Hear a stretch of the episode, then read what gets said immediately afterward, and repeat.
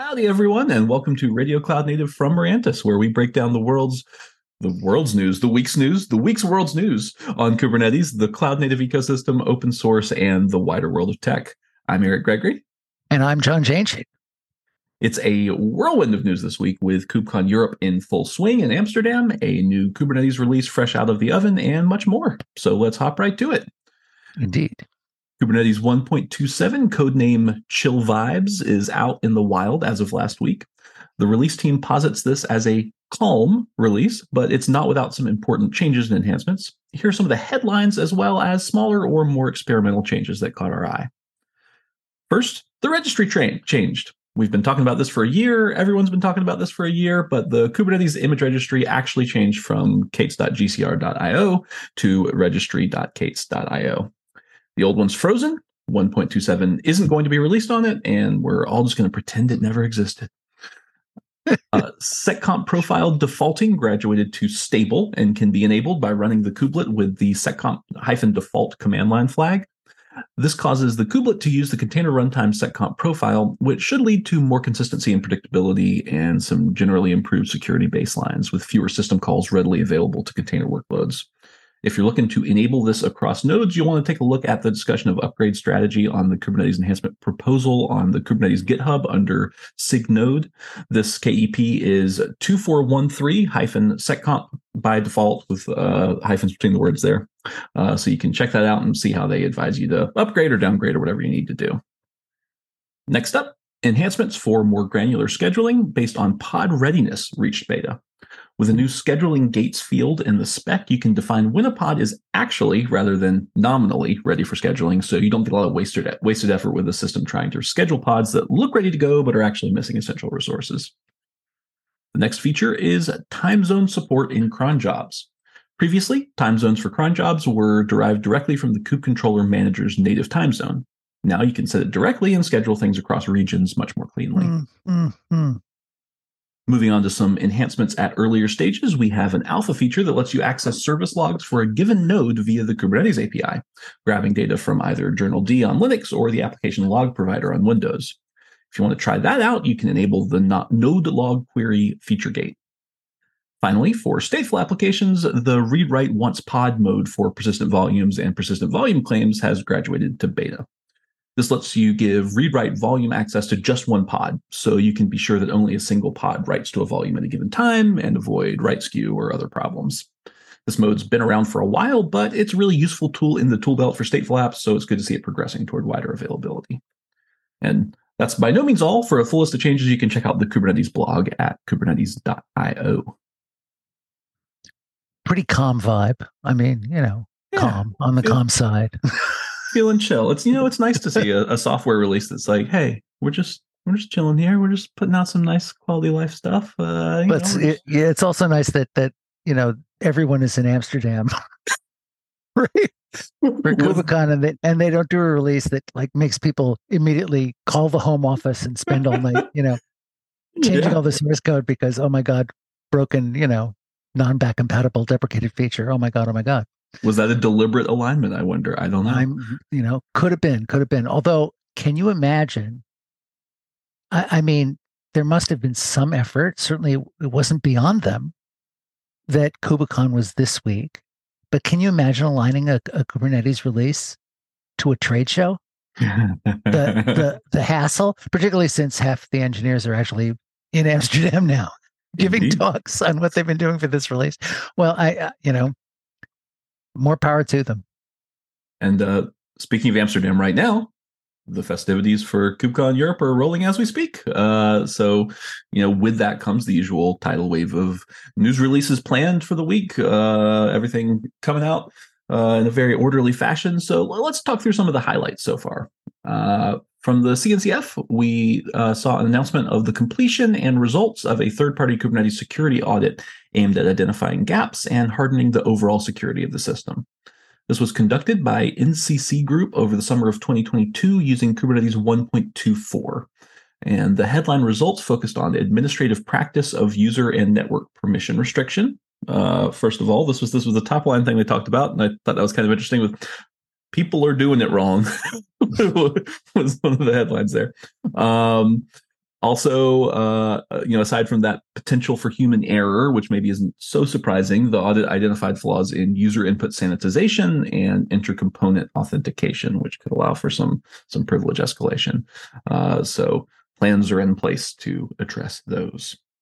Elsewhere in cloud native security, Aqua Security announced that the open source Trivy security scanner has added support for scanning a cluster for compliance with Center for Internet Security Kubernetes benchmarks, uh, often CIS, uh, CIS Kubernetes benchmarks, a set of widely adopted configuration standards. With any luck, this will provide an additional boost in addressing widespread uh, Kubernetes configuration issues. Trivy is used by many tools across the cloud native landscape, including our own Lens desktop and CNCF projects like Artifact Hub. Java developers got some exciting news with the CNCF's announcement that the Java Operator SDK is now part of the Operator framework. The JO SDK provides a high level framework for building Kubernetes operators in Java, and hopefully its integration as an official subproject will help foster and maintain standardization across those frameworks. Finally, a bit of CNCF news that came out shortly before KubeCon. The CNCF accepted Authentication Toolkit Keycloak as an incubating project. Originally built by Bill Burke and Stian Thorgersen, Keycloak is an easy to implement and scale IAM service that you can use to authenticate on both the end user and the infrastructure side. And according to the project's GitHub page, it's been used in production by folks as diverse as CERN, Cisco, and Hitachi, and Okta, and United Healthcare. The list goes on and on. Uh, you can check out the project for yourself on GitHub at keycloak slash keycloak. I can think of other people who use it as well, can't I? some some notables. Uh, stepping back from the Kubernetes world, uh, John, you've observed some different sorts of vibes across the industry. The yeah, there there seems to be a little vibe shift happening in the AI discourse. Um, you know, my antennas are out on Twitter and Blue Sky and a number of other platforms, and I follow uh, most of the principal actors. And over the past two weeks, um, what's you know what's happened well let me tell you about a, a, few of the dots you know and then we can talk about connecting them. Um, about a week ago sam altman who's the head of openai answering a question from lex fridman they were at an mit meeting um, said that the company was not training gpt-5 yet which comes as something of a surprise um, you know up to that announcement which seems pretty unambiguous. They were talking about moving right ahead and training the larger you know versions. Uh, Altman later followed up his statement by clarifying that for the moment, OpenAI, OpenAI is instead focusing on enhancements and refinements to GPT-4. Recently, like late March, these included release of a plugin that lets ChatGPT-4 browse the web, which has obvious benefits and equally obvious risks. For users of the ChatGPT-4 API, it simplifies certain tasks and enables certain kinds of apps to be created even more trivially, and that API is actually pretty simple to use. So you can tell ChatGPT-4 to go read a URL instead of curling the URL and handing it the text. Hmm. Um, everybody uh, listening has probably seen by this time thousands of very thin application wrappers for GPT that uh, that are now showing up, and you know some of them seem to be companies, and some of them seem to be sideline projects, and they all look cute. Uh, they're all applications of the API, and they help you mostly present documents in various formats to ChatGPT without the hassle of document conversion, cutting, pasting into the chat box, and all the rest of it. And there's sort of a beginning of uh, of workflow automation that we're pretty sure will shortly result in stuff, you know, that every enterprise in the world uses, like Salesforce, and every marketing automation and content management suite will all incorporate this kind of workflow functionality for helping people build documents and design websites and do everything, right? Um, one of them that we found just today, called Chat PDF, um, adds the enormous value of just being able to eat. You know, now now it eats PDFs. you know, so you can point Yum. it towards the URL of a PDF. You can upload a PDF from your desktop, and then you can um, then you can ask uh, ChatGPT questions about your you know about your PDF, and it will answer them intelligently. It's it's uh, you know um, it's not rocket science, given you know that we've seen you know the API and this stuff is fairly simple, but it's a remarkably neat presentation at uh, chatpdf.com, and uh, it absolutely works. Um, over the past two weeks, then, uh, uh, meanwhile, the the Center of Effort for Independent ChatGPT Developers has been you know, doing some interesting things. A lot of new people have started uh, using the API. You know, thousands at this point, and they're and they're fooling around with the means of granting G- GPT a, a, primitive kind of agency via prompt chaining. Um, this is something that people were talking about last year, um, but now people are are are doing it and kind of exploring how it works and getting their heads wrapped around it. And you know what it is is a is a way of letting GPT execute a simple plan over several operant steps and then re-execute parts of it as necessary until it receives, you know, until it generates a, a result that it judges optimal. And people are applying it in like um, continuous code debugging. It will, um, you know, it will happily follow steps to uh, to uh, you know make changes to a program, test the program, um, you, know, look at the error messages, hypothesize about the, um, you know, the reasons for any further error messages, and just burn down the error list until the program works.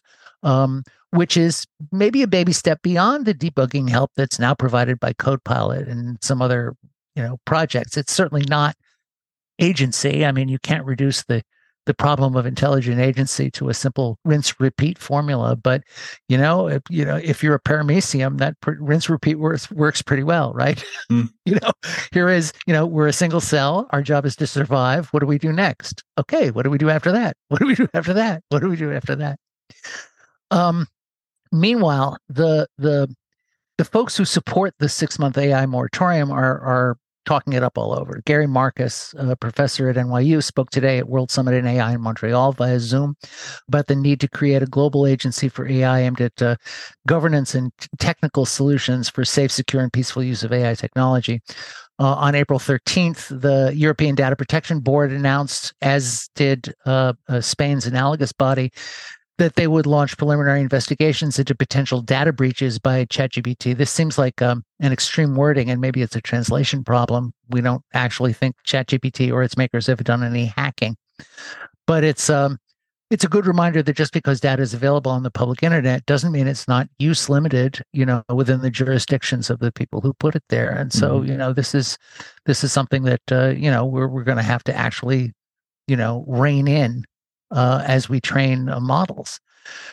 Uh, finally, folks who oppose AI hype and uh, support careful examination of claims by solution providers and pundits, people who support ethical use of AI and real AI governance are absolutely keeping busy. And among our mm-hmm. favorites in this small but capable crew is Dr. Emily Bender, who's a professor of linguistics at the University of Washington, computational linguistics, and who directs the professional MS program in computational linguistics there.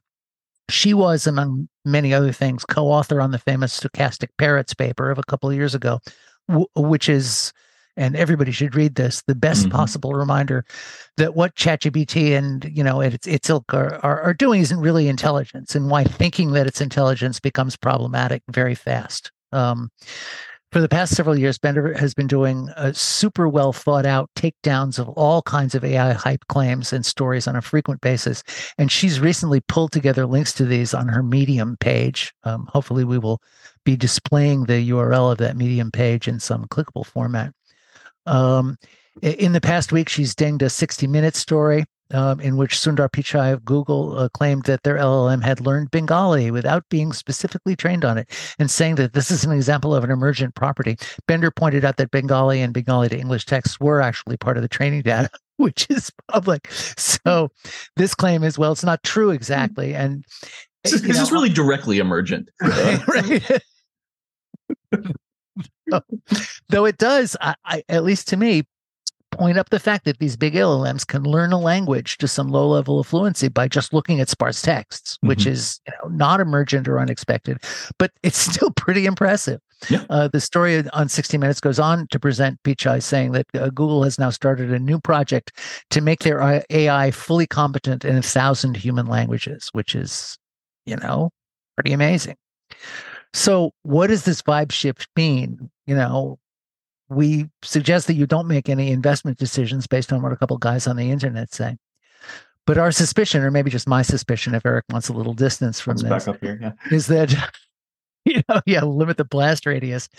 Is that time for reflection must have been built into OpenAI's and Microsoft's and Google's marketing plans for AI all along. I, I you know, they released this stuff, they released it to public. That in itself was a deliberate decision. And that must have occasioned the decision to, you know, to to to let people actually look and then see what happens. Uh, it's pretty clear that uh, you know GPT-4 can be the basis for businesses. You know, the, the present level of technology. It's clear that some of these are monetizable directly and others are traffic grabbers that can be monetized indirectly. It's clear that the search giants and other giants who own the big AIs are ideally positioned to suck up all the indirect monetization opportunity once they figure out what the most appealing micro applications are. And meanwhile, waiting a bit while regulators and other regulators and others contemplate official responses to AI will probably end better for the principal actors if the AIs they're contemplating aren't super scary. So, you know, my feeling is business as usual. Nothing unexpected is really happening here. To be continued. Ruthlessly every week. That's the exact right word. As, as Emily Bender goes, you're just hyping it up it's just a parrot. Well, uh, in another world of, of uh, hype, some would argue, um, uh, though though hype I'm pretty vulnerable to sometimes. Uh, over in the world of WebAssembly, we've seen a fair bit of activity lately. Uh, Fermyon released version one of Spin, its open source tool for building and deploying serverless apps with WebAssembly. Spin's built on top of the Wasmtime runtime and can be used to deploy locally to Fermyon's cloud or to a Kubernetes cluster. The announcement blog describes how all this works. Quote, when handling requests, Spin will create a new isolated Wasm instance corresponding to the WASM module for the matching component, execute the handler function, then terminate the instance. Each new request will get a fresh WASM instance, and we can do this because of the incredibly fast startup time for WASM instances. Unquote. At KubeCon, Fermyon also announced that they were providing free key value storage for serverless functions on their Fermyon cloud service, facilitating stateful serverless apps with WebAssembly. This free preview service includes the following service limits maximum key size 255 bytes, maximum value size 1 megabyte, maximum number of keys 1024, and one store per spin application. And you can learn more and work through an in-depth tutorial on the Fermyon blog. Uh, this kind of serverless space seems to be where a lot of the the hype and attention is in the WASM space right now. Uh, so it's a definitely an interesting tool to play with. Also at KubeCon, Cosmonic announced that their WebAssembly platform as a service has reached open beta, built on the open source WASM Cloud project that Cosmonic donated to the CNCF. The PaaS beta is open to everyone with a free forever tier, and Cosmonic is pitching it as suitable for a wide range of architectures. Cosmonic engineering director Taylor Thomas told TechCrunch, quote, I personally think that within the next three to five years, all FaaS platforms will be using WebAssembly because it's just the easiest way to get all the language support. But that's one tiny little slice of a much bigger picture. And that's where Cosmonic and Wasm Cloud really shine. We don't lock you into a specific platform architecture. We don't want you to have to say, you have to do this as a FaaS. You can use it as a FaaS. That's entirely possible. But you can also build monoliths. You can build microservices. You can build event driven architectures, unquote. Mm. Elsewhere, Docker Inc. announced the second stage of their WASM integration initiative. With Technical Preview 2, Docker has integrated several new WebAssembly runtimes in addition to WasmEdge, which was already used in Technical Preview 1. Now, you also have the choice of the Bytecode Alliance's WASM time, Fermyon's Spin that we just mentioned a moment ago, or Deis Labs Slight. All of those runtime or kind of runtime pluses in the case of uh, spin, uh, spin there.